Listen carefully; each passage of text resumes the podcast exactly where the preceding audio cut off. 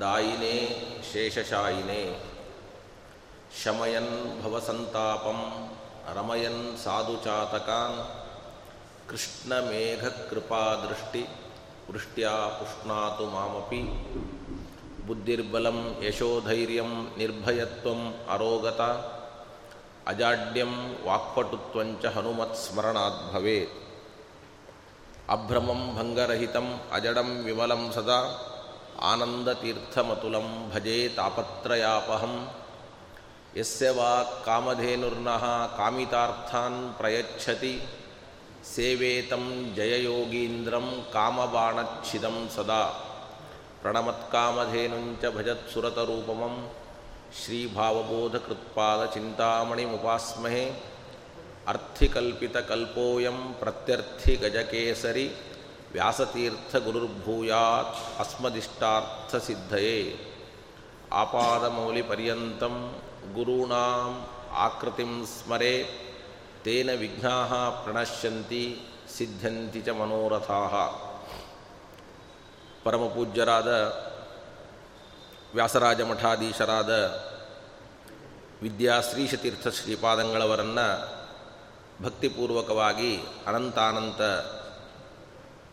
ಪ್ರಣಾಮಪೂರ್ವಕವಾಗಿ ಶಿರಸಾಷ್ಟಾಂಗ ಪ್ರಣಾಮಗಳನ್ನು ಸಮರ್ಪಿಸುತ್ತಾ ಹಿರಿಯ ವಿದ್ವಾಂಸರಾದ ಆನಂದ ತೀರ್ಥಾಚಾರ್ಯ ನಾಗಸಂಪಿಕೆಯವರನ್ನು ಕೂಡ ನಮಸ್ಕರಿಸುತ್ತಾ ಇವತ್ತು ನಮ್ಮ ನಾಗು ಶ್ರೀನಿವಾಸರಾಯರು ತಮ್ಮ ವ್ಯಾಸರಾಜ ವೇದಿಕೆ, ಇದರ ಮುಖಾಂತರ ವ್ಯಾಸರಾಜರ ಗ್ರಂಥಗಳ ಪರಿಚಯ ಅದರ ಉಪನ್ಯಾಸವನ್ನು ಏರ್ಪಾಡು ಮಾಡಿದ್ದಾರೆ. ನನಗೆ ನಮ್ಮ ಆನಂದ ತೀರ್ಥಾಚಾರ್ಯರು ಸೂಚಿಸಿದಂತಹ ವಿಷಯ ಆನಂದಮಯಾಧಿಕರಣ ಚಂದ್ರಿಕೆಯಲ್ಲಿ ಬರುವಂತಹ ಆನಂದಮಯಾಧಿಕರಣದ ಬಗ್ಗೆ ಹೇಳಿ ಅಂತ. ನಾನು ಇಷ್ಟೊತ್ತಿನವರೆಗೂ ಕೂಡ ಆ ಒಂದು ಆಮಂತ್ರಣ ಪತ್ರಿಕೆಯನ್ನು ನೋಡಿರಲಿಲ್ಲ. ಅಕಸ್ಮಾತ್ ಇವಾಗ ಕಣ್ಣಿಗೆ ಬಿತ್ತು. ಅದರಲ್ಲಿ ಆನಂದ ತೀರ್ಥಾಚಾರ್ಯರ ಹೆಸರಿನ ಮುಂದೆ ಅದೃಷ್ಟಾಧಿಕರಣ ಅಂತ ಇತ್ತು.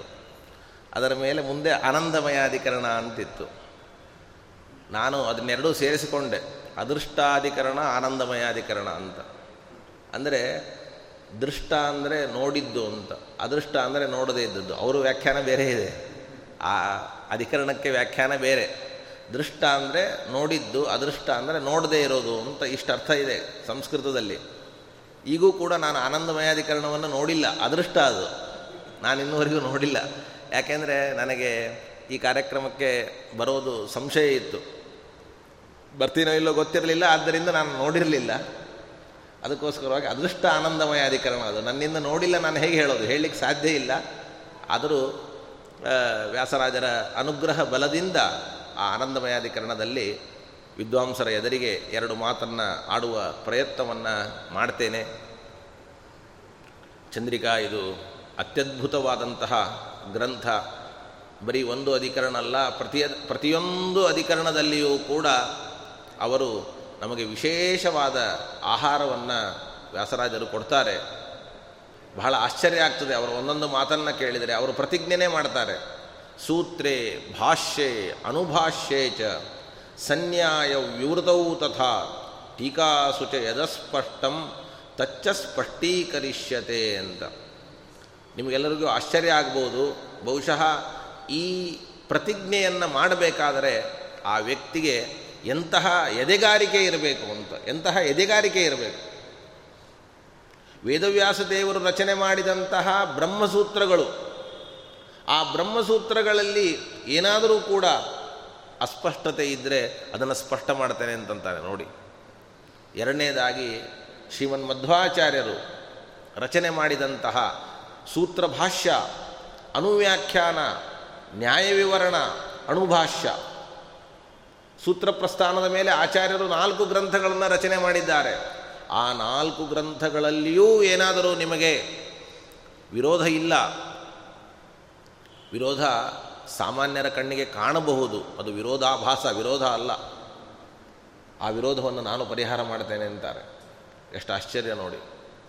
ನಮಗೆ ಬರೀ ನೋಡಲಿಕ್ಕಾಗೋದಿಲ್ಲ, ಮಾತನಾಡಲಿಕ್ಕಾಗೋದಿಲ್ಲ, ಏನಾದರೂ ವಿರೋಧ ಇದ್ದರೆ ಆ ವಿರೋಧ ಅಥವಾ ಅಸ್ಪಷ್ಟತೆ ಇದ್ದರೆ ನಾನು ಸ್ಪಷ್ಟ ಮಾಡ್ತೇನೆ ಅಂತಂತಾರೆ.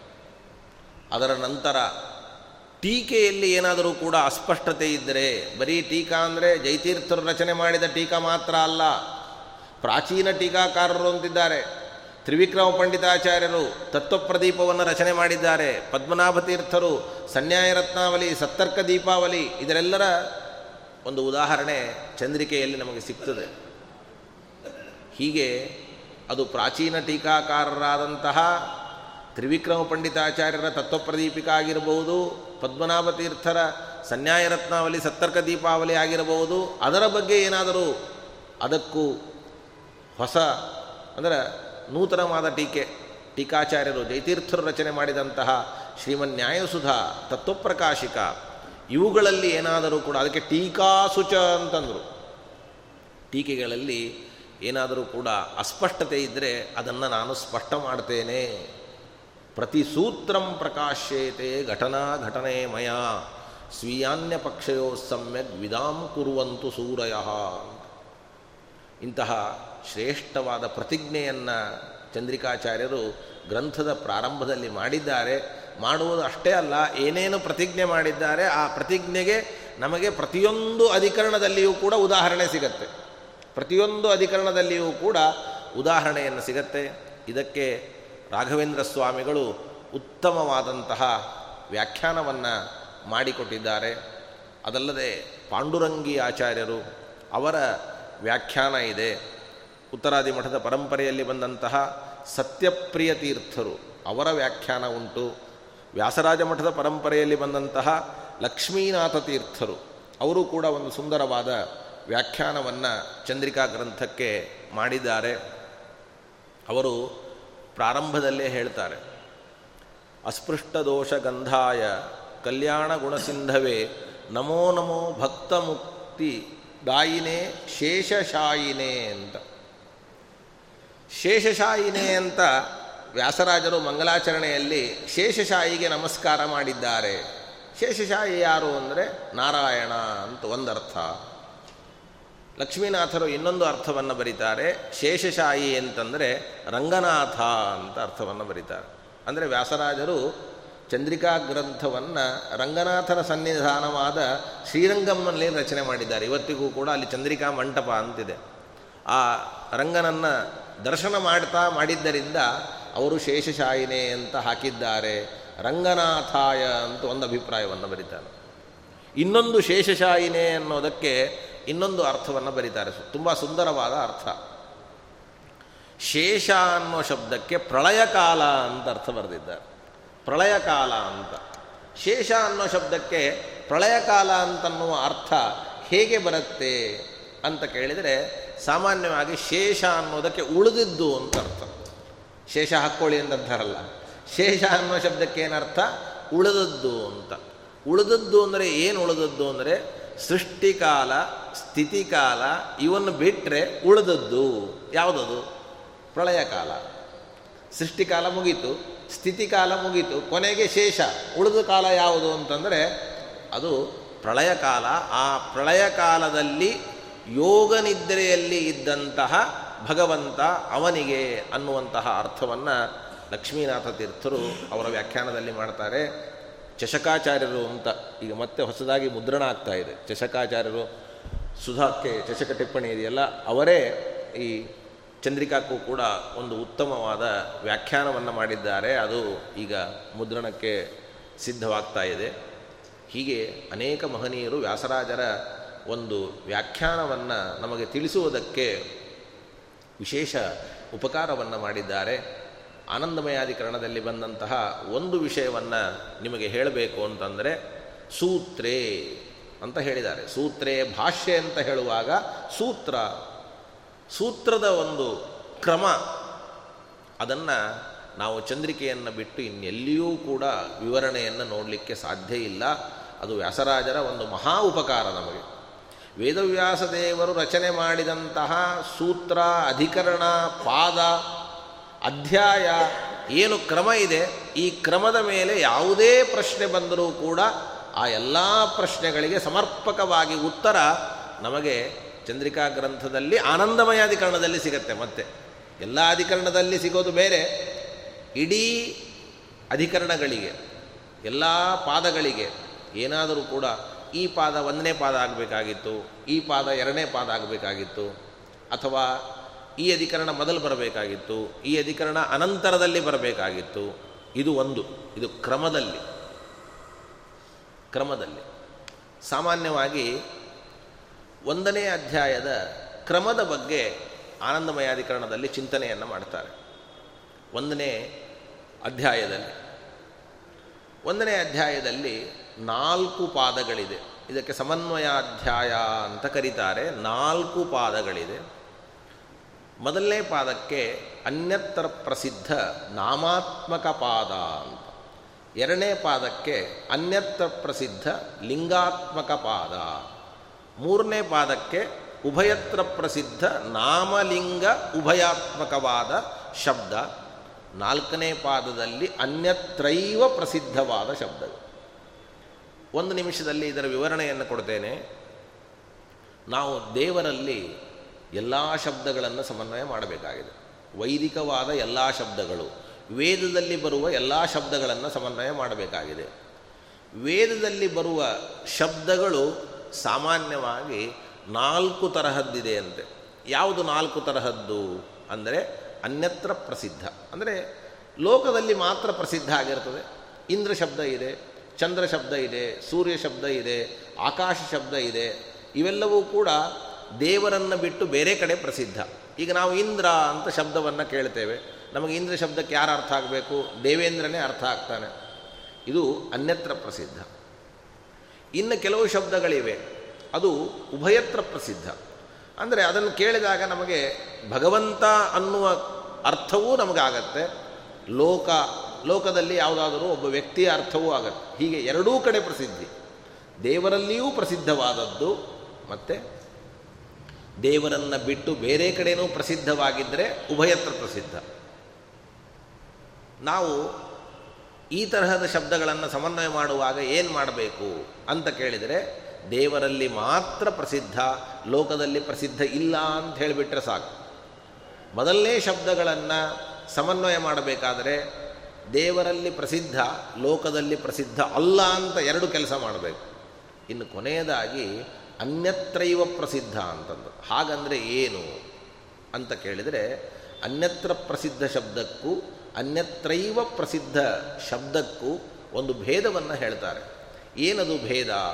ಅಂತ ಕೇಳಿದರೆ, ವಾಸ್ತವಿಕವಾಗಿ ಈ ಶಬ್ದ ದೇವರನ್ನು ಹೇಳೋದಿಲ್ಲ, ಲೋಕವನ್ನೇ ಹೇಳ್ತದೆ. ಇಷ್ಟು ಮಾತ್ರ ಅಲ್ಲ. ಇಷ್ಟು ಹೇಳಿದರೆ ಲೋಕಪ್ರಸಿದ್ಧಿ ಅದು, ಅನ್ಯತ್ರ ಪ್ರಸಿದ್ಧಿ. ಆದರೆ ದೇವರನ್ನು ಹೇಳಲಿಕ್ಕೆ ಹೋದರೆ ಅತ್ಯಶಕ್ಯತ್ವ ಶಂಕ ಅಂತ ಶಬ್ದವನ್ನು ಹೇಳ್ತಾರೆ. ಅತ್ಯಶಕ್ಯತ್ವ ಶಂಕ. ಯಾವ ಕಾರಣಕ್ಕೂ ಇದನ್ನು ದೇವರನ್ನು ಕರೀಲಿಕ್ಕೆ ಈ ಶಬ್ದದಿಂದ ಬರುವುದಿಲ್ಲ. ಉದಾಹರಣೆಗೆ ದುಃಖಿ ಅಂತಿದೆ. ದುಃಖಿ ಅನ್ನೋ ಶಬ್ದ ಇದೆ. ಬದ್ಧ ಅನ್ನೋ ಶಬ್ದ ಇದೆ. ಬದ್ಧ ಅಂದರೆ ಬಂಧನಕ್ಕೆ ಒಳಗಾದವನು ಅಂತ, ದುಃಖವುಳ್ಳವನು ಅಂತ. ಇದೆಲ್ಲ ವೇದದಲ್ಲಿ ಬಂದಿದೆ ಈ ಶಬ್ದ. ಅದುಃಖಮಿತ ರತ್ ಸರ್ವಂ ಜೀವ ಏವತ್ತು ದುಃಖಿನಃ. ದುಃಖಿ ಅಂತ ಶಬ್ದ ಬಂದಿದೆ. ಇದನ್ನು ಸಮನ್ವಯ ಮಾಡಲೇಬೇಕು. ಯಾಕೆಂದರೆ ನಾವು ಮಾಡಿಬಿಟ್ಟಿದ್ದೇವೆ ಪ್ರತಿಜ್ಞೆ. ವೈದಿಕವಾದ ಎಲ್ಲ ಶಬ್ದಗಳು ಅಂತ. ಎಲ್ಲ ಶಬ್ದಗಳಲ್ಲಿ ಯಾವುದು ಸೇರಿದೆ ದುಃಖಿ, ಬದ್ಧ. ಇದನ್ನು ಹೆಂಗೆ ಸಮನ್ವಯ ಮಾಡೋದು? ಅಕಸ್ಮಾತ್ತಾಗಿ ಸಮನ್ವಯ ಮಾಡಿದರೆ ದೇವರಲ್ಲಿ ದುಃಖವನ್ನು ಒಪ್ಪಿಕೊಳ್ಬೇಕಾಗ್ತದೆ, ದೇವರಲ್ಲಿ ಬಂಧವನ್ನು ಒಪ್ಪಿಕೊಳ್ಬೇಕಾಗ್ತದೆ. ಆದ್ದರಿಂದ ದೇವರಲ್ಲಿ ಸಮನ್ವಯ ಮಾಡಲಿಕ್ಕೆ ಹೊರಟರೆ ಇದನ್ನು ಸಾಧ್ಯವೇ ಇಲ್ಲ, ಅಸಂಭಾವಿತ ಅನ್ನುವ ಶಂಕೆ ಬರ್ತದೆ. ಹಾಗಾದರೆ ಯಾವ ಶಬ್ದಗಳನ್ನು ಸಮನ್ವಯ ಮಾಡುವಾಗ ನಮಗೆ ಅಸಂಭಾವನಾ ಶಂಕ, ಇದು ಸಾಧ್ಯ ಇಲ್ಲ ಅಂತ ಅನ್ನಿಸ್ತದೆಯೋ, ಅಂತಹ ಶಬ್ದಗಳನ್ನು ಅನ್ಯತ್ರೈವ ಪ್ರಸಿದ್ಧ ಅಂತ. ಈ ತರಹ ಮೂರು ವಿಭಾಗ ಮಾಡಿದ್ದಾರೆ, ಮೂರು ವಿಭಾಗ ಮಾಡಿದ್ದಾರೆ. ನಾಲ್ಕನೇದು ತತ್ರ ಪ್ರಸಿದ್ಧ ಅಂತ, ಅದು ದೇವರಲ್ಲೇ ಪ್ರಸಿದ್ಧ. ಅದನ್ನು ಸಮನ್ವಯ ಮಾಡುವ ಅವಶ್ಯಕತೆ ಇಲ್ಲ. ಆದರೆ, ಇಲ್ಲಿ ಪ್ರಶ್ನೆ ಏನು ಅಂತಂದರೆ, ವ್ಯಾಸರಾಜರು ತುಂಬ ಸುಂದರವಾಗಿ ಈ ಮೂರು ತರಹದ ಶಬ್ದಗಳಿಗೆ ಮೂರು ತರಹದ ಲಕ್ಷಣ ಹೇಳಿದ್ದಾರೆ. ಬಹಳ ಸುಂದರವಾಗಿ ಹೇಳಿದ್ದಾರೆ. ಮೂರು ತರಹದ ಲಕ್ಷಣ. ಒಂದು ಸ್ವರೂಪಮುಖ ಲಕ್ಷಣ ಅಂತ. ಇನ್ನೊಂದು ಹೇತುಮುಖ ಲಕ್ಷಣ ಅಂತ. ಮತ್ತೊಂದು ಫಲಮುಖ ಲಕ್ಷಣ ಅಂತ. ಹೀಗೆ ಸ್ವರೂಪಮುಖ ಲಕ್ಷಣ, ಹೇತುಮುಖ ಲಕ್ಷಣ, ಫಲಮುಖ ಲಕ್ಷಣ ಅಂತ ಮೂರು ಲಕ್ಷಣವನ್ನು ಈ ಶಬ್ದಗಳಿಗೆ ಹೇಳಿದ್ದಾರೆ. ಅದರ ಬಗ್ಗೆ ನಾನು ವಿವರಣೆಯನ್ನು ಮಾಡೋದಿಲ್ಲ, ಆದರೆ ಕ್ರಮದ ಬಗ್ಗೆ ಮಾತ್ರ ವಿವರಣೆ ಮಾಡ್ತೇನೆ. ವೇದವ್ಯಾಸ ದೇವರು ಈ ಶಬ್ದಗಳನ್ನು, ಈ ಮೂರು ತರಹದ ಶಬ್ದಗಳನ್ನು ಸಮನ್ವಯ ಮಾಡುವಾಗ ತಮ್ಮ ಬ್ರಹ್ಮಸೂತ್ರಗಳಲ್ಲಿ ಒಂದು ಕ್ರಮ ಇದೆ. ಯಾವ ಕ್ರಮವನ್ನು ಅನುಸರಿಸಿದ್ದಾರೆ? ಏನಪ್ಪ ಕ್ರಮ ಅಂತ ಕೇಳಿದರೆ, ಸಾಮಾನ್ಯವಾಗಿ ಎರಡು ಕ್ರಮ ಇದೆ. ಒಂದು ಕ್ರಮ ಸುಲಭವಾದದ್ದನ್ನು ಮೊದಲು ಮಾಡಿ, ಕಠಿಣವಾದದ್ದನ್ನು ಆಮೇಲೆ ಮಾಡೋದು. ಇದಕ್ಕೆ ಸೋಪಾನಾರೋಹಣ ನ್ಯಾಯ ಅಂತ ಕರೀತಾರೆ. ಅಂದರೆ ಮೆಟ್ಟಲು ಹತ್ತೇವೆ. ಒಂದನೇ ಮೆಟ್ಟಲು ಹತ್ತೇವೆ, ಎರಡನೇ ಮೆಟ್ಟಲು ಹತ್ತೇವೆ, ಮೂರನೇ ನಿಧಾನವಾಗಿ ಒಂದೊಂದೇ ಮೆಟ್ಟಲು ಹತ್ತಿಕೊಳ್ತಾ ಹೋಗ್ತೇವೆ. ಸೋಪಾನಾರೋಹಣ. ಸುಲಭವಾಗಿ ನಾವು ಮೇಲೆ ಹೋಗ್ತೇವೆ. ಮೊದಲು ಸುಲಭವಾದದ್ದನ್ನು ಮಾಡಿ, ಅನಂತರದಲ್ಲಿ ಕಠಿಣವಾದದ್ದನ್ನು ಮಾಡುವುದು ಮಹಾಮಲ್ಲಭಂಗ ನ್ಯಾಯ ಅಂತಿದೆ. ಮಹಾಮಲ್ಲಭಂಗ ನ್ಯಾಯಕ್ಕೆ ಏನರ್ಥ ಅಂದರೆ, ಮೊದಲು ಕಠಿಣವಾದದ್ದನ್ನು ಮಾಡಿಬಿಟ್ರೆ ಸುಲಭವಾದದ್ದು ತನ್ನಷ್ಟಕ್ಕೆ ತಾನೇ ಆಗಿ ಹೋಗ್ತದೆ. ಕೃಷ್ಣ ಪರಮಾತ್ಮನ ಕಥೆಯನ್ನು ನಾವು ಕೇಳ್ತೇವೆ. ದೊಡ್ಡ ದೊಡ್ಡ ನೂರಾರು ಜಟ್ಟಿಗಳಿದ್ರಂತೆ. ಚಾಣೂರ ಮುಷ್ಟಿಕ ಅವರು ಭಾರೀ ದೊಡ್ಡ ಮಹಾಮಲ್ಲರು. ಅವರನ್ನು ಅವನು ಹೊಡೆದ. ಉಳಿದ ಎಲ್ಲ ಜಟ್ಟಿಗಳು ಓಡ್ ಅವ್ರು ಯಾರೂ ಇಲ್ಲೇ ಇಲ್ಲ. ಅವ್ರನ್ನ ಹೊಡೀಲಿಲ್ಲ ಹಾಗಾದರೆ ಕೃಷ್ಣ ಮಾಡಿದ್ದೇನು ಅಂತಂದರೆ ಮಹಾಮಲ್ಲರು ಯಾರಿದ್ದಾರೆ ಅವರನ್ನು ಹೊಡೆದ. ಚಿಕ್ಕ ಚಿಕ್ಕ ಮಲ್ಲರನ್ನು ಹೊಡಿಲಿಕ್ಕೆ ಹೋಗಲಿಲ್ಲ. ಅವರೇ ಇದನ್ನು ನೋಡಿ ಹೆದರಿ ಓಡಿ ಹೋಗ್ಬಿಟ್ರು ಹಾಗೆ ಕಠಿಣವಾದದ್ದನ್ನು ನಾವು ಮೊದಲು ಮಾಡಿಬಿಟ್ರೆ ಸುಲಭವಾದದ್ದು ತನ್ನಷ್ಟಕ್ಕೆ ತಾನೇ ಗೊತ್ತಾಗಿಬಿಡ್ತದೆ ನಮಗೆ ಎಷ್ಟೋ ಸಂದರ್ಭದಲ್ಲಿ ಆ ತರಹ ವ್ಯವಹಾರಗಳು ಇದೆ. ಈಗ ವ್ಯಾಸರಾಜರು ಪ್ರಶ್ನೆ ಮಾಡಿಕೊಳ್ಳೋದು ಈ ಒಂದನೇ ಅಧ್ಯಾಯದಲ್ಲಿ ಮಹಾಮಲ್ಲಭಂಗನ್ಯಾಯದ ಅನುಸಾರ ಇದೆಯೋ? ಅಥವಾ ಸೋಪಾನಾರೋಹಣ ನ್ಯಾಯದ ಅನುಸಾರ ಇದೆಯೋ ಅಂತ ಕೇಳ್ತಾರೆ. ಅಂದರೆ ಕಠಿಣವಾದ ಶಬ್ದಗಳನ್ನು ಮೊದಲು ಸಮನ್ವಯ ಮಾಡಿ, ಆಮೇಲೆ ಸುಲಭವಾದ ಶಬ್ದಗಳನ್ನು ಸಮನ್ವಯ ಮಾಡಿದ್ದಾರೋ, ಅಥವಾ ಸುಲಭವಾದ ಶಬ್ದಗಳನ್ನು ಮೊದಲು ಸಮನ್ವಯ ಮಾಡಿ, ಆಮೇಲೆ ಕಠಿಣವಾದ ಶಬ್ದಗಳನ್ನು ಸಮನ್ವಯ ಮಾಡಿದಾರೋ? ಇದು ಪ್ರಶ್ನೆ, ವ್ಯಾಸರಾಜರು ಮಾಡಿಕೊಳ್ಳುವ ಪ್ರಶ್ನೆ. ಆದರೆ ಅವ್ರು ಹೇಳ್ತಾರೆ, ಎರಡೂ ಮಾಡಿಲ್ಲ ಅಂತ. ನೋಡಿ ಎಷ್ಟು ಆಶ್ಚರ್ಯ. ಎರಡೂ ಮಾಡಲಿಲ್ಲ, ಯಾವ ನ್ಯಾಯವನ್ನು ಅನುಸರಿಸಲಿಲ್ಲ ವೇದವ್ಯಾಸದೇವರು ಅಂತ ವೇದವ್ಯಾಸದೇವರ ಮೇಲೆ ದೊಡ್ಡದಾದ ಆಕ್ಷೇಪ. ಚಂದ್ರಿಕೆಯನ್ನು ನೋಡಿದಾಗ ಗೊತ್ತಾಗ್ತದೆ. ಯಾಕೆ? ಅತಿ ಕಠಿಣವಾದ ಶಬ್ದಗಳು ಯಾವುದು ಅಂತ ಕೇಳಿದರೆ, ಅನ್ಯತ್ರೈವ ಪ್ರಸಿದ್ಧವಾದ ಶಬ್ದಗಳು, ದುಃಖಿ, ಬದ್ಧ, ಇದನ್ನು ಸಮನ್ವಯ ಮಾಡಲಿಕ್ಕೆ ಆಗುವುದಿಲ್ಲ. ಸಮನ್ವಯ ಮಾಡಿದರೂ ನಮಗೆ ಅನುಸಂಧಾನಕ್ಕೆ ತಂದುಕೊಳ್ಳೋದು ಕಷ್ಟ. ಸಮನ್ವಯ ಮಾಡ್ತಾರೆ. ತದಧೀನತ್ವಾದ ಅರ್ಥವತ ಎನ್ನುವುದಾಗಿ. ಆದರೆ ಸಮನ್ವಯ ಮಾಡೋದು ತುಂಬ ಕಠಿಣ. ಕಠಿಣವಾದದ್ದನ್ನು ಮೊದಲು ಮಾಡಿ, ಸುಲಭವಾದದ್ದನ್ನು ಆಮೇಲೆ ಮಾಡೋದಾದರೆ ಮೊದಲು ಯಾವ ಶಬ್ದವನ್ನು ಸಮನ್ವಯ ಮಾಡಬೇಕಾಗಿತ್ತು ಅಂದರೆ ಅನ್ಯತ್ರೈವ ಪ್ರಸಿದ್ಧವನ್ನು ಮಾಡಬೇಕು. ಆದರೆ ಈಗ ಅನ್ಯತ್ರೈವ ಪ್ರಸಿದ್ಧವಾದದ್ದನ್ನು ಕೊನೆಗೆ ಮಾಡಿದ್ದಾರೆ. ಕೊನೆಗೆ ಮಾಡಿದ್ದಾರೆ. ಹಾಗಾದರೆ ಇದು ಮಹಾಮಲ್ಲಭಂಗನ್ಯಾಯ ಆಗಲಿಲ್ಲ. ಇನ್ನು ಸೋಪಾನಾರೋಹಣ ನ್ಯಾಯ ಅಂದರೆ ಸುಲಭವಾದದ್ದನ್ನು ಮೊದಲು ಮಾಡಿ, ಆಮೇಲೆ ಕಠಿಣವಾದದ್ದನ್ನು ಮಾಡೋದು ಅಂತ. ಹಾಗಾದರೆ ಸುಲಭವಾದದ್ದು ಯಾವುದು ಈ ಮೂರು ತರಹದ ಶಬ್ದಗಳಲ್ಲಿ ಅಂತ ಕೇಳಿದರೆ, ಸುಲಭವಾದದ್ದು ಅದು ಉಭಯತ್ರ ಪ್ರಸಿದ್ಧ ಶಬ್ದ. ಯಾಕೆ ಅಂತಂದರೆ ಅಲ್ಲಿ ಜಾಸ್ತಿ ಶ್ರಮ ಇಲ್ಲ. ಬರೀ ದೇವರಲ್ಲಿ ಪ್ರಸಿದ್ಧಿ ಇದೆ ಅಂತ ಹೇಳಬೇಕಾಗಿಲ್ಲ. ಅನ್ಯತ್ರ ಪ್ರಸಿದ್ಧಿ ಇಲ್ಲ ಅಂತ ಹೇಳಿಬಿಟ್ರೆ ಸಾಕು. ಯಾಕೆಂದರೆ ಆಲ್ರೆಡಿ ಅದು ದೇವರಲ್ಲಿ ಪ್ರಸಿದ್ಧ. ದೇವರಲ್ಲಿ ಪ್ರಸಿದ್ಧ ಆದದ್ದಕ್ಕೆ ಅದನ್ನು ಉಭಯತ್ರ ಪ್ರಸಿದ್ಧ ಅಂತ ಕರೀತಾ ಇದ್ದೇವೆ. ಎರಡು ಕಡೆ ಪ್ರಸಿದ್ಧಿ ಇತ್ತು. ನಾವೇನು ಹೇಳೋದು? ಲೋಕದಲ್ಲಿ ಪ್ರಸಿದ್ಧಿ ಇದಕ್ಕಿಲ್ಲ. ಇಷ್ಟು ಹೇಳಿಬಿಟ್ರೆ ದೇವರಲ್ಲಿ ಪ್ರಸಿದ್ಧಿ ತನ್ನಷ್ಟಕ್ಕೆ ತಾನೇ ಸ್ವಾಭಾವಿಕವಾಗಿ ಇದೆ. ಹಾಗಾದರೆ ಈ ಮೂರು ತರಹದ ಶಬ್ದಗಳಲ್ಲಿ ದೇವರಲ್ಲಿ ಸಮನ್ವಯ ಮಾಡುವುದಕ್ಕೆ ಸುಲಭವಾದದ್ದು ಅಂದರೆ ಉಭಯತ್ರ ಪ್ರಸಿದ್ಧ ಶಬ್ದಗಳು. ಅವುಗಳನ್ನು ಮೊದಲು ಮಾಡಬೇಕು ಸೋಪಾನಾರೋಹಣ ನ್ಯಾಯವನ್ನು ಅನುಸರಿಸಿದರೆ. ಆದರೆ ಅದನ್ನೂ ಮಾಡಲಿಲ್ಲ. ಅನ್ಯತ್ರಯ ಪ್ರಸಿದ್ಧವಾದದ್ದನ್ನೂ ಮಾಡಲಿಲ್ಲ. ಅನ್ಯತ್ರ ಪ್ರಸಿದ್ಧವಾದದ್ದನ್ನು ಮೊದಲು ಮಾಡಿದರಲ್ಲ, ಯಾಕೆ? ನೋಡಿ, ಇದನ್ನು ವ್ಯಾಸರಾಜರು ಪ್ರಶ್ನೆ ಮಾಡಿಕೊಳ್ತಾರೆ. ಅವರೇ ಉತ್ತರ ಕೊಡಬೇಕು. ನಾವೆಲ್ಲ ಉತ್ತರ ಕೊಟ್ಟರೆ ಆಗೋದಿಲ್ಲ. ಯಾರೂ ಉತ್ತರ ಕೊಡಲಿಕ್ಕಾಗೋದಿಲ್ಲ ಅವರು ಮಾಡಿಕೊಳ್ಳುವ ಪ್ರಶ್ನೆಯನ್ನೂ ಮಾಡಿಕೊಳ್ಳಿಕ್ಕೆ ಬರೋದಿಲ್ಲ. ಉತ್ತರವಂತೂ ಇಲ್ಲೇ ಇಲ್ಲ. ಅವ್ರು ಹೇಳ್ತಾರೆ ನೀವು ಎರಡು ಪ್ರಶ್ನೆ ಮಾಡಿದಿರಿ. ಸೋಪಾನಾರೋಹಣ ನ್ಯಾಯನೋ ಅಥವಾ ಮಹಾಮಲ್ಲಭಂಗ ನ್ಯಾಯನೋ ಇಲ್ಲ, ನಾವು ಮಹಾಮಲ್ಲಭಂಗ ನ್ಯಾಯವನ್ನೇ ಅನುಸರಣೆ ಮಾಡ್ತೇವೆ. ಇದಕ್ಕೆ ಮೂಲ ಅನುವ್ಯಾಖ್ಯಾನ ಮತ್ತು ಶ್ರೀಮನ್ಯಾಯಸುಧಾ. ತತ್ರ ಪ್ರಥಮ ಪ್ರಥಮತೋನ್ಯತ್ರ ಶಬ್ದಾನಾಂ ಮಹಾಮಲ್ಲೇಶ ಭಂಗವತ ಅಂತ ಇದು ಅನುವ್ಯಾಖ್ಯಾನ. ಈ ಅನುವ್ಯಾಖ್ಯಾನವನ್ನು ಇಟ್ಟುಕೊಂಡು ವ್ಯಾಸರಾಜರು ಉತ್ತರವನ್ನು ಕೊಡ್ತಾರೆ. ಶಬ್ದಾನಾಂ ಪ್ರಥಮೇ ಪಾದೆ ಮಹಾಮಲ್ಲೇಶ ಭಂಗವತ್ ಅಂತ ಅನುವ್ಯಾಖ್ಯಾನ. ಏ, ಅಲ್ಲ ಮಹಾಮಲ್ಲಭಂಗ ನ್ಯಾಯ ಅಂತಂದರೆ ಮೊದಲಿಗೆ ಅನ್ಯತ್ರಯೂ ಪ್ರಸಿದ್ಧವಾದ ಶಬ್ದಗಳ ಸಮನ್ವಯ ಆಗಬೇಕಾಗಿತ್ತು. ಆಗಲಿಲ್ಲಲ್ಲ ಅಂತಂದರೆ ನಮ್ಮ ದೃಷ್ಟಿಯಲ್ಲಿ ನಾಲ್ಕನೇ ಪಾದ ಇಲ್ಲೇ ಇಲ್ಲ ಅಂತ ಹೇಳ್ತಾರೆ. ಯಾಕೆ ಅಂದರೆ ನಾಲ್ಕನೇ ಪಾದಕ್ಕೆ ಅಧಿಕಾರಿಗಳು ಎಲ್ಲರೂ ಆಗೋದಿಲ್ಲ ಅದು ದೇವತಾಧಿಕಾರಿಕ ಅಂತ ಹೇಳ್ತಾರೆ. ಸರ್ವಾಧಿಕಾರಿಕ ಅಲ್ಲ ಯಾಕೆ ಅಂದರೆ ಅದನ್ನು ಅರ್ಥ ಮಾಡಿಕೊಂಡು ಅರಗಿಸಿಕೊಳ್ಳೋದು ನಮ್ಮ ಯೋಗ್ಯತೆ ಅಲ್ಲ ಅಂತಂತಾರೆ ನಮಗೆ ನಾರಾಯಣ ಅನ್ನೋ ಶಬ್ದ ದೇವರನ್ನು ಹೇಳ್ತದೆ ಅನ್ನೋದನ್ನು ಅರ್ಥ ಮಾಡಿಕೊಂಡ್ರೆ ಸಾಕಾಗಿದೆ ನಮಗೆ. ಇನ್ನು ದುಃಖಿ ಅನ್ನೋ ಶಬ್ದವನ್ನು ದೇವರನ್ನು ಹೇಳ್ತದೆ ಅಂತ ಅರ್ಥ ಮಾಡಿಕೊಂಡು ಅದನ್ನು ಚಿಂತನೆ ಮಾಡೋದು, ಅನುಸಂಧಾನ ಮಾಡೋದು ಹೇಗೆ? ಅದು ಸಾಧ್ಯವೇ ಇಲ್ಲ. ಅದಕ್ಕೆ ಸರ್ವಾಧಿಕಾರಿಕವಾದದ್ದು ಮೂರೇ ಪಾದ. ಎರಡೇ ಶಬ್ದಗಳು. ಅನ್ಯತ್ರಯೋ ಪ್ರಸಿದ್ಧ ಶಬ್ದಗಳನ್ನು ಸಮನ್ವಯ ಮಾಡೋದು ಎಲ್ಲರ ಅಧಿಕಾರ ಅಲ್ಲ, ತಿಳಿದುಕೊಳ್ಳಿಕ್ಕೂ ಸಾಧ್ಯ ಇಲ್ಲ. ಅದನ್ನು ಬಿಟ್ಬಿಡಿ ಅಂತಂದರು. ನಾಲ್ಕನೇ ಪಾದ ಬಿಟ್ಬಿಡಿ. ಇರೋದು ಮೂರು ಪಾದ. ಮೂರು ಪಾದದಲ್ಲಿ ಯಾವುದನ್ನು ಅನುಸರಣೆ ಮಾಡಿದ್ದಾರೆ ಅಂತಂದರೆ ಮಹಾಮಲ್ಲಭಂಗನ್ಯಾಯ. ಯಾಕೆಂದರೆ ಉಭಯತ್ರ ಪ್ರಸಿದ್ಧ ಶಬ್ದ ಮತ್ತು ಅನ್ಯತ್ರ ಪ್ರಸಿದ್ಧ ಶಬ್ದ. ಇವುಗಳಲ್ಲಿ ಕಷ್ಟವಾದದ್ದು ಅನ್ಯತ್ರ ಪ್ರಸಿದ್ಧ. ಆದ್ದರಿಂದ ಮೊದಲು ಅನ್ಯತ್ರ ಪ್ರಸಿದ್ಧ ಶಬ್ದವನ್ನು ಸಮನ್ವಯವನ್ನು ಮಾಡಿದ್ದಾರೆ ಅಂತ ಆ ಅನುವ್ಯಾಖ್ಯಾನ ಸುಧಾದ ವಿವರಣೆಯನ್ನು ಇಟ್ಟುಕೊಂಡು ತುಂಬ ವಿಸ್ತಾರವಾದ ಉತ್ತರವನ್ನು ಕೊಡ್ತಾರೆ. ಇದು ಕ್ರಮದ ಬಗ್ಗೆ. ಕ್ರಮದಲ್ಲಿ ಯಾವುದೇ ತರಹದ ಪ್ರಶ್ನೆಯನ್ನು ನೀವು ಮಾಡಲಿಕ್ಕೆ ಬರುವುದಿಲ್ಲ ಅಂತ. ಇದರ ಮೇಲೆ ಇನ್ನೊಂದು ಪ್ರಶ್ನೆಯನ್ನು ಮಾಡ್ಕೊಳ್ತಾರೆ.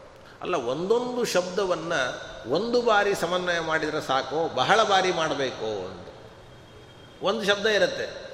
ಅದನ್ನು ಮತ್ತೆ ರಿಪೀಟ್ ಆಗಬಾರ್ದು. ಆದರೆ, ಆ ತರಹ ರಿಪಿಟೇಷನ್ ಇದೆ ಅಂತಂತಾರೆ. ಯಾಕೆ ಮಾಡಿದರು? ಪುನರುಕ್ತಿ ಬರೋದಿಲ್ವೇ? ಉದಾಹರಣೆಗೆ, ಆಕಾಶ ಅನ್ನೋ ಶಬ್ದ ಇದೆ. ಜ್ಯೋತಿ ಅನ್ನುವಂತಹ ಶಬ್ದ ಇದೆ. ಈ ಆಕಾಶ ಶಬ್ದ ಇದೆಲ್ಲವೂ ಆನಂದಮಯಾಧಿಕರಣದಲ್ಲಿ ವಿಚಾರ ಮಾಡುವ ವಿಷಯ. ಯಾಕೆಂದರೆ ಅದೇ ಸಮನ್ವಯ ಮಾಡಲಿಕ್ಕೆ ಮೊದಲೇ ಅಧಿಕರಣ.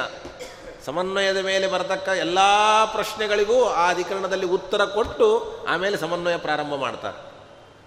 ಆಕಾಶ ಶಬ್ದ ಅಂದರೆ ಆಕಾಶಾಧಿಕರಣ ಅಂತಿದೆ. ಇದು ಒಂದನೇ ಪಾದದಲ್ಲಿಯೂ ಆಕಾಶಾಧಿಕರಣ ಅಂತಿದೆ. ಮೂರನೇ ಪಾದದಲ್ಲಿಯೂ ಆಕಾಶಾಧಿಕರಣ ಅಂತಿದೆ. ನಾಲ್ಕನೇ ಪಾದದಲ್ಲಿಯೂ ಆಕಾಶಾಧಿಕರಣ ಅಂತಿದೆ. ನೋಡಿ. ಅಂದರೆ ಒಂದು ಆಕಾಶ ಶಬ್ದ, ಅದು ಅನ್ಯತ್ರ ಪ್ರಸಿದ್ಧವೂ ಆಗಬೇಕು, ಉಭಯತ್ರ ಪ್ರಸಿದ್ಧವೂ ಆಗಬೇಕು, ಅನ್ಯತ್ರ ಇವ ಪ್ರಸಿದ್ಧವೂ ಆಗಬೇಕು. ಹೇಗೆ? ಅಂತಂದರೆ, ಆ ವಿಷಯವಾಕ್ಯ ಇರುತ್ತೆ. ಆ ವಿಷಯವಾಕ್ಯದಲ್ಲಿ ಹಿಂದೆ ಮುಂದೆ ಇರತಕ್ಕಂತಹ ಧರ್ಮಗಳ ಮೇಲೆ ಆ ಶಬ್ದ ಅನ್ಯತ್ರ ಪ್ರಸಿದ್ಧನೋ, ಉಭಯತ್ರ ಪ್ರಸಿದ್ಧನೋ ಅಂತ ನಿರ್ಧಾರ ಮಾಡೋದು. ಆ ಧರ್ಮ ಏನಿರುತ್ತೆ? ಉದಾಹರಣೆಗೆ ಇದು ಅನ್ಯತ್ರ ಇವ ಪ್ರಸಿದ್ಧ. ಯಾಕೆ ಅನ್ಯತ್ರ ಇವ ಪ್ರಸಿದ್ಧ ಅಂತ ಕೇಳಿದರೆ ಅದಕ್ಕೆ ಉತ್ತರವನ್ನು ಕೊಡ್ತಾರೆ. ಏನಂತ? ಮೇಲೆ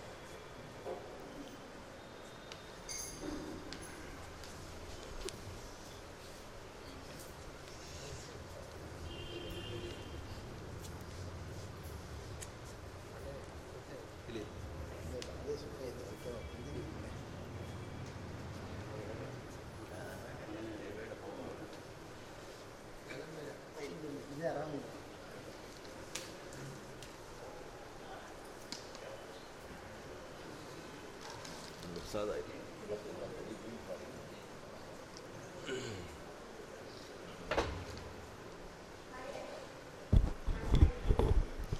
ಪರಮಪೂಜ್ಯ ಸ್ವಾಮಿಗಳನ್ನು ಭಕ್ತಿಪೂರ್ವಕ ಅನಂತ ಅನಂತ ಸಾಷ್ಟಾಂಗ ಪ್ರಣಾಮಗಳನ್ನು ಸಮರ್ಪಿಸುತ್ತಾ ಈಗಾಗಲೇ ನಮ್ಮ ಆನಂದ ತೀರ್ಥಾಚಾರ್ಯರು ಹೇಳಿದರು.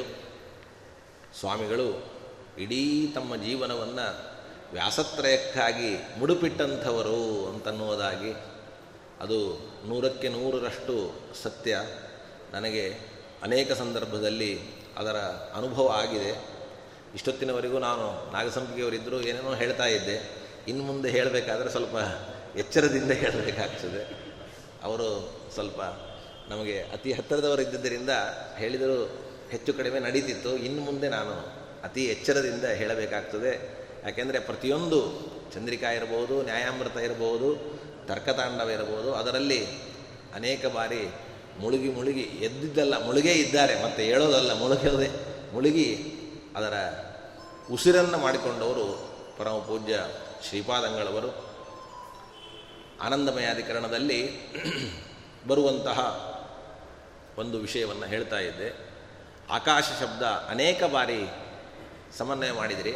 ಹಾಗಾದ್ರೆ ಒಂದೇ ಶಬ್ದ, ಅದು ಉಭಯತ್ರ ಪ್ರಸಿದ್ಧ, ಅನ್ಯತ್ರ ಪ್ರಸಿದ್ಧ, ಅನ್ಯತ್ರೈವ ಪ್ರಸಿದ್ಧ ಆಗುವ ಬಗೆ ಹೇಗೆ ಅಂತಂದರೆ, ಒಂದೊಂದು ಅಧಿಕರಣಕ್ಕೆ ಒಂದೊಂದು ವಿಷಯವಾಕ್ಯ ಅಂತ ಇರ್ತದೆ. ಆ ವಿಷಯವಾಕ್ಯದಲ್ಲಿ ಇರುವ ಧರ್ಮ, ಶಬ್ದ, ಆಕಾಶ ಶಬ್ದದ ಹಿಂದೆ ಮುಂದೆ ಇರತಕ್ಕಂತಹ ಒಂದು ಧರ್ಮಗಳನ್ನು ನೋಡಿ ನಾವು ಅದನ್ನು ಯಾವ ಶಬ್ದ ಅಂತ ನಿರ್ಧಾರವನ್ನು ಮಾಡ್ತೇವೆ.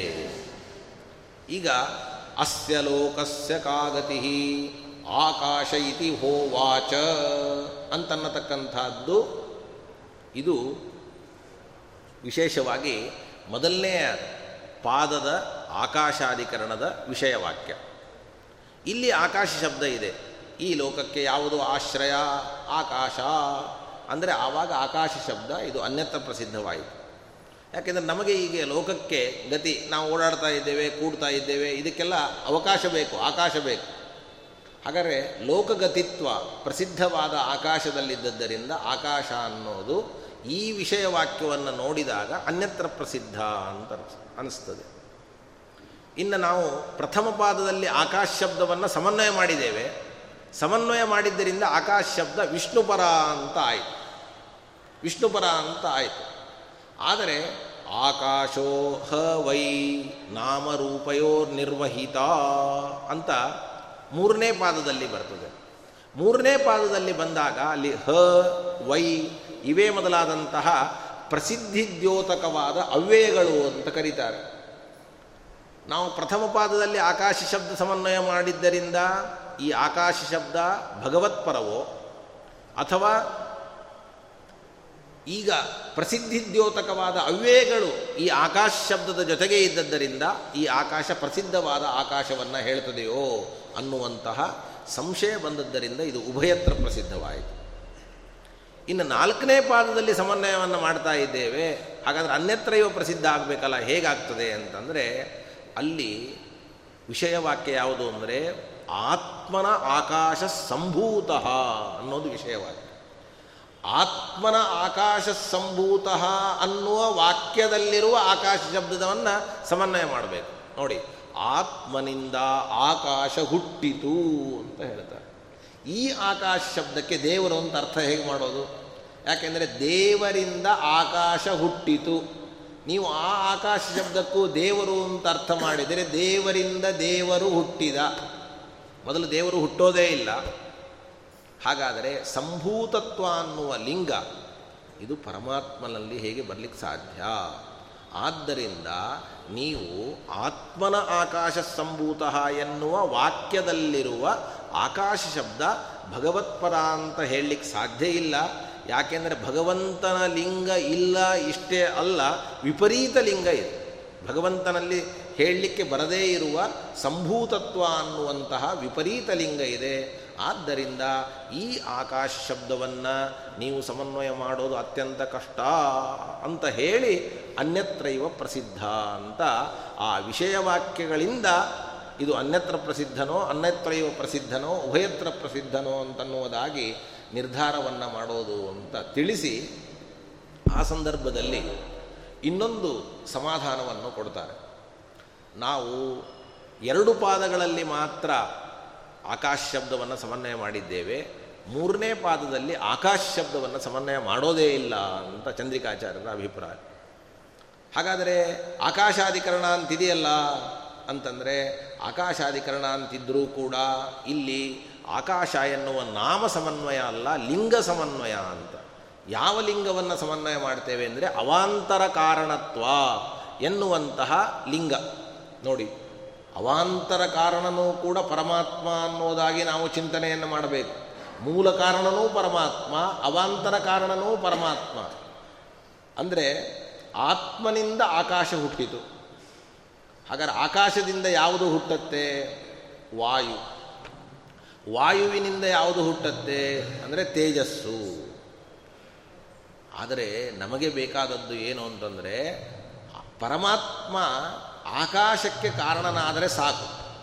ಹಾಗಾದರೆ ವಾಯುವಿಗೆ ಯಾರು ಕಾರಣ ಅಂದರೆ ಆಕಾಶ. ದೇವರು ಅಲ್ಲ ಅನ್ನುವ ಪ್ರಶ್ನೆ ಬರುತ್ತೆ ನೋಡಿ.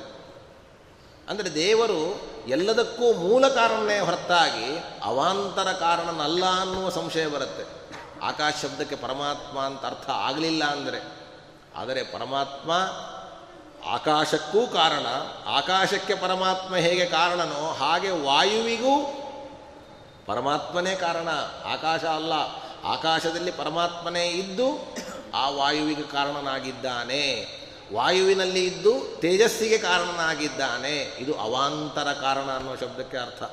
ಹಾಗಾದರೆ ಅವಾಂತರ ಕಾರಣತ್ವ ಅಂತನ್ನುವಂತಹ ಲಿಂಗವನ್ನು ನಾವು ಪರಮಾತ್ಮನಲ್ಲಿ ಸಮನ್ವಯ ಮಾಡ್ತೇವೆ ಅಂತ ಹೇಳಿ ಇದಕ್ಕೊಂದು ಗಮಕವನ್ನು ಕೂಡ ಕೊಡ್ತಾರೆ. ಏನು? ಅಂದರೆ ಅಣುಭಾಷ್ಯದಲ್ಲಿ ಆಚಾರ್ಯರು ಈ ನಾಲ್ಕನೇ ಪಾದದ ಅಧಿಕರಣದ ಉಪಾಧಿಗಳನ್ನು ಹೇಳತಕ್ಕಂತಹ ಸಂದರ್ಭದಲ್ಲಿ ಈ ಅಧಿಕರಣಕ್ಕೆ ಆಕಾಶ ಶಬ್ದ ಅಂತ ಹೇಳಿಲ್ಲ. ಅವಾಂತರಂ ಕಾರಣಂಚ ಪ್ರಕೃತಿ ಶೂನ್ಯಮೇವಚ ಅಂತ ಹೇಳಿ ಅವಾಂತರ ಕಾರಣತ್ವ ಅಂತನ್ನೋದು ಈ ಅಧಿಕರಣದ ಉಪಾಧಿ. ಅಂದರೆ ಈ ಅಧಿಕರಣದಲ್ಲಿ ಸಮನ್ವಯ ಮಾಡುವ ಲಿಂಗ ಅಂತ. ಹೀಗೆ ಅನೇಕ ಶಬ್ದಗಳ ಬಗ್ಗೆ ನಮಗೆ ಸಂಶಯ ಬಂದರೆ ಆ ಅಧಿಕರಣಗಳಲ್ಲಿ ಯಾವ ಶಬ್ದವನ್ನು ಸಮನ್ವಯ ಮಾಡ್ತಾರೆ? ಒಂದೊಂದು ಅಧಿಕರಣದಲ್ಲಂತೂ ಕೂಡ ಪೂರ್ವಪಕ್ಷ ಸಿದ್ಧಾಂತಗಳೇ ಕಡಿಮೆ. ಅಲ್ಲಿ ಆ ಶಬ್ದದ ಬಗ್ಗೆಯೇ ವಿಶೇಷವಾದ ವಿಸ್ತಾರವಾದ ವಿಚಾರ. ಇದು ಅನ್ಯತ್ರ ಪ್ರಸಿದ್ಧ ಹೇಗೆ, ಉಭಯತ್ರ ಪ್ರಸಿದ್ಧ ಹೇಗೆ, ಅನ್ಯತ್ರ ಇವ ಪ್ರಸಿದ್ಧ ಹೇಗೆ ಅನ್ನುವುದನ್ನು ವಿಚಾರ ಮಾಡಿದ್ದಾರೆ. ಅದಲ್ಲದೆ ಸೂತ್ರದಲ್ಲಿರ್ತಕ್ಕ ಪದಗಳ ಬಗ್ಗೆಯೂ ಕೂಡ ವಿಚಾರ ಮಾಡ್ತಾರೆ. ಓಂ ಆನಂದಮಯೋ ಅಭ್ಯಾಸಾತ್ ಓಂ ಅಂತಿದೆ. ಓಂ ಆನಂದಮಯೋ ಅಭ್ಯಾಸಾತ್. ಆನಂದಮಯ ಬ್ರಹ್ಮ ತತ್ತು. ವಿಷ್ಣುವೇ ಆನಂದಮಯ ಯಾರು? ಬೇರೆ ಯಾರೂ ಅಲ್ಲ. ಇಲ್ಲಿ ಆನಂದಮಯ ಒಬ್ಬನ್ನೇ ನಾವು ಆನಂದಮಯ ಒಂದೇ ಪದವನ್ನು ಸಮನ್ವಯ ಮಾಡ್ತಾ ಇಲ್ಲ. ಅನ್ನಮಯ, ಪ್ರಾಣಮಯ, ಮನೋಮಯ, ವಿಜ್ಞಾನಮಯ, ಆನಂದಮಯ ಎಲ್ಲ ಶಬ್ದಗಳನ್ನು ಸಮನ್ವಯ ಮಾಡ್ತಾ ಇದೆ. ಅದಕ್ಕೆ ಕಾರಣವನ್ನೇನು ಕೊಡ್ತೇವೆ ಅಂದರೆ ಅಭ್ಯಾಸಾತ್. ಅಭ್ಯಾಸಾತ್ ಅನ್ನೋ ಶಬ್ದಕ್ಕೆ ಏನರ್ಥ ಬ್ರಹ್ಮ ಶಬ್ದ ಅಭ್ಯಾಸಾತ್ ಅಂತ ಅರ್ಥ. ಬ್ರಹ್ಮ ಶಬ್ದದ ಅಭ್ಯಾಸ ಅನ್ನೋ ಶಬ್ದಕ್ಕೆ ಅಸಕೃದುಕ್ತಿ. ಅನೇಕ ಬಾರಿ ಹೇಳುವಿಕೆ ಅಂತ ಅರ್ಥ. ಅಭ್ಯಾಸ ಅನ್ನೋ ಶಬ್ದಕ್ಕೆ ಅನೇಕ ಬಾರಿ ಹೇಳುವಿಕೆ. ನೋಡಪ್ಪ, ಬ್ರಹ್ಮಶಬ್ದ ಅನೇಕ ಬಾರಿ ಹೇಳಲ್ಪಟ್ಟಿದೆ. ಆದ್ದರಿಂದ ಆ ಬ್ರಹ್ಮಶಬ್ದಕ್ಕಾದರೂ ವಿಷ್ಣುವೇ ಅರ್ಥ. ಇಲ್ಲಿ ಆನಂದಮಯ ವಿಷ್ಣು, ಯಾಕೆ ಅಂದರೆ ಆನಂದಮಯ ಪ್ರಕರಣದಲ್ಲಿ ಬ್ರಹ್ಮಶಬ್ದ ಬಹಳ ಬಾರಿ ಬಂದಿದೆ. ಇಷ್ಟು ನಮಗೆ ಸಾಮಾನ್ಯವಾಗಿ ಸೂತ್ರದಲ್ಲಿ, ಸೂತ್ರದಿಂದ ಆಗುವ ಅರ್ಥ. ಆದರೆ ಈ ಅಭ್ಯಾಸ ತನ್ನುವಂತಹ ಹೇತು ಕೇವಲ ಆನಂದಮಯಕ್ಕೆ ಮಾತ್ರನ ಅಥವಾ ನಾಲ್ಕಕ್ಕೂ ನಾ, ಉಳಿದ ನಾಲ್ಕು. ಯಾವುದು? ಅನ್ನಮಯ, ಪ್ರಾಣಮಯ, ವಿಜ್ಞಾನಮಯ, ಮನೋಮಯ. ನಾವು ಕೇಳಿದ್ವಿ ಈಗ. ಅಭ್ಯಾಸ ಅನ್ನೋದಕ್ಕೆ ಏನರ್ಥ ಅಂದರೆ ಒಂದೇ ಶಬ್ದದ ಏಕಪ್ರಕಾರವಾದ ಅನೇಕ ಬಾರಿ ಹೇಳುವಿಕೆ ಬ್ರಹ್ಮ ಶಬ್ದ ಈ ಪ್ರಕರಣದಲ್ಲಿ ಅನೇಕ ಬಾರಿ ಬಂದಿದೆ. ಆದರೆ ಆನಂದಮಯ ಪ್ರಕರಣದಲ್ಲಿ ಬಂದಿದೆ. ಮತ್ತು ವಿಜ್ಞಾನಮಯ ಪ್ರಕರಣದಲ್ಲಿ ಬಂದಿದೆ. ಅನ್ನಮಯ ಮತ್ತು ಮನೋಮಯ ಈ ಪ್ರಕರಣದಲ್ಲಿ ಅನೇಕ ಬಾರಿ ಬಂದೇ ಇಲ್ಲ. ಒಂದೇ ಬಾರಿ ಬಂದಿದೆ ಬ್ರಹ್ಮಶಬ್ದ. ಹಾಗಾದರೆ ಅಭ್ಯಾಸ ತನ್ನೋದು ಸರ್ವಸಾಧಾರಣವಾದ ಹೇತು ಆಗಲಿಲ್ಲ. ಹಾಗಾದರೆ ವೇದವ್ಯಾಸ ದೇವರು ಅಭ್ಯಾಸ ತನ್ನುವ ಪದವನ್ನು ಹೇಗೆ ಹೇಳಿದರು? ಅಂದರೆ ಭಾಷ್ಯದಲ್ಲಿ ಮತ್ತು ತತ್ವಪ್ರಕಾಶಿಕಾದಲ್ಲಿ ಈ ಅಭ್ಯಾಸ ತನ್ನುವ ಸೂತ್ರಕ್ಕೆ ವಾಕ್, ವ್ಯಾಖ್ಯಾನ ಮಾಡುವಾಗ ಭಾಷ್ಯದಲ್ಲಂತೂ ಕೂಡ ಬ್ರಹ್ಮ ಶಬ್ದಾತ್ ಅಂತ ಮಾಡಿದ್ದಾರೆ. ಅಭ್ಯಾಸ ಅಂತಂದರೆ ಬ್ರಹ್ಮ ಶಬ್ದ ಬ್ರಹ್ಮ ಶಬ್ದ ಇದ್ದದ್ದರಿಂದ ತತ್ವಪ್ರಕಾಶಿಕಾದಲ್ಲಿ ಬ್ರಹ್ಮ ಶಬ್ದ ಶ್ರವಣ ಅಂತ ಮಾಡಿದ್ದಾರೆ. ಅಂದರೆ ಕೇಳಿಸಿದೆ, ಇದೆ, ಇಷ್ಟೇ ಅರ್ಥವೇ ಹೊರತಾಗಿ ಅನೇಕ ಬಾರಿ ಇದೆ ಅಂತ ಅರ್ಥ ಮಾಡಿಲ್ಲ. ಅನೇಕ ಬಾರಿ ಅಂತ ಅರ್ಥ ಮಾಡಿದರೂ ಕೂಡ ಅದು ಆನಂದಮಯ ಪ್ರಕರಣ ಮತ್ತು ವಿಜ್ಞಾನಮಯ ಪ್ರಕರಣ, ಈ ಎರಡು ಪ್ರಕರಣಕ್ಕೆ ಮಾತ್ರ ಅನ್ವಯ ಆಗ್ತದೆ ಹೊರತಾಗಿ ಇನ್ನು ಮೂರು ಪ್ರಕರಣದಲ್ಲಿ ಒಂದು ಬಾರಿ ಬ್ರಹ್ಮಶಬ್ದ ಬಂದಿದೆ. ಬ್ರಹ್ಮಶಬ್ದ ಇದೇ ಹೊರತಾಗಿ ಬ್ರಹ್ಮಶಬ್ದದ ಅಭ್ಯಾಸ ಇಲ್ಲ. ಹಾಗಾದರೆ ವೇದವ್ಯಾಸ ದೇವರು ಅಭ್ಯಾಸ ಅಂತ ಹೇಗೆ ಪದವನ್ನು ಪ್ರಯೋಗ ಮಾಡಿದರು ಅನ್ನುವ ಶಬ್ದ ಬಂದರೆ ಅದಕ್ಕೆ ವ್ಯಾಸರಾಜರು ಹೇಳ್ತಾರೆ, ಇಷ್ಟು ತಲೆ ಕೆಡಿಸಿಕೊಳ್ಳುವ ಅವಶ್ಯಕತೆ ಇಲ್ಲ. ವಿಷ್ಣು, ಬ್ರಹ್ಮ, ಇವನು ಅನ್ನಮಯ, ಪ್ರಾಣಮಯ, ಮನೋಮಯ ಎಲ್ಲ ಆಗಬೇಕಾದರೆ ಅಭ್ಯಾಸ ಇರುವ ಅವಶ್ಯಕತೆ ಇಲ್ಲ. ಬ್ರಹ್ಮ ಶಬ್ದ ಇದ್ದರೆ ಸಾಕು. ಅಂದರೆ ನಮ್ಮ ಹೇತು ಬ್ರಹ್ಮ ಶಬ್ದ ಅಭ್ಯಾಸ ಇಲ್ಲ. ಇದೆ. ಅದು ಜಾಸ್ತಿ. ಆದರೆ ಅಭ್ಯಾಸ ಇದ್ರೇ ಆನಂದಮಯ ವಿಷ್ಣು ಆಗ್ತಾನೆ ಅಂತ ತಿಳ್ಕೊಳ್ಬೇಡಿ. ಅದು ನಮಗೆ ಹೆಚ್ಚಿಗೆ ಇದ್ದ ಹಾಗೆ. ಅದು ಅದು ಇರಲೇಬೇಕು ಅಂತನ್ನುವಂತಹ ನಿಯಮ ಇಲ್ಲ ಅಂತ ಒಂದು. ಸಮಾಧಾನ, ಮೂರು ಸಮಾಧಾನಗಳನ್ನು ಕೊಡ್ತಾರೆ. ಇನ್ನೊಂದು ಅಭ್ಯಾಸ ತನ್ನತಕ್ಕಂಥದ್ದು ಆನಂದಮಯ ಮತ್ತು ವಿಜ್ಞಾನಮಯದ ವಿವಕ್ಷೆಯಿಂದ ಹೇಳಿದ್ದು. ಮೂರಕ್ಕೆ ಬರೀ ಶ್ರವಣ ಅಂತ ಅರ್ಥ. ಅಭ್ಯಾಸಗಳಲ್ಲಿಯೂ ಕೂಡ ಎರಡು ಅಭ್ಯಾಸಗಳಿದೆ. ಮುಖ್ಯಾಭ್ಯಾಸ ಮತ್ತು ಅಮುಖ್ಯವಾದ ಅಭ್ಯಾಸ ಅಂತ. ಅಂದರೆ ಒಂದೇ ಶಬ್ದ ಅನೇಕ ಬಾರಿ ಒಂದು ವಿಷಯದ ಬಗ್ಗೆ ಒಂದು ಪ್ರಕರಣದಲ್ಲಿ ಬಂದರೆ ಅದು ಮುಖ್ಯಾಭ್ಯಾಸ. ಆ ಶಬ್ದ ಸಮಾನಾರ್ಥಕವಾದ ಶಬ್ದಗಳು ಬಂದರೆ ಅದು ಅಮುಖ್ಯವಾದ ಅಭ್ಯಾಸ.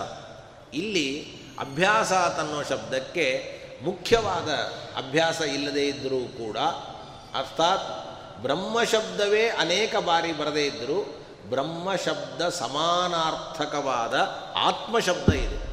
ಬ್ರಹ್ಮಶಬ್ದ ಸಮಾನಾರ್ಥಕವಾದ ಆತ್ಮಶಬ್ದ ಇದೆ. ಆ ಆತ್ಮಶಬ್ದದ ಅಭ್ಯಾಸ ಅನ್ನುವ ಅಭಿಪ್ರಾಯದಿಂದಲೂ ಕೂಡ ಅಭ್ಯಾಸ ತಂದಿದ್ದಾರೆ ಅಂತ ಹೀಗೆ ಅನೇಕ ಸಮಾಧಾನಗಳನ್ನು ಕೊಡ್ತಾರೆ. ಓಂ ಆನಂದಮಯೋ ಅಭ್ಯಾಸ.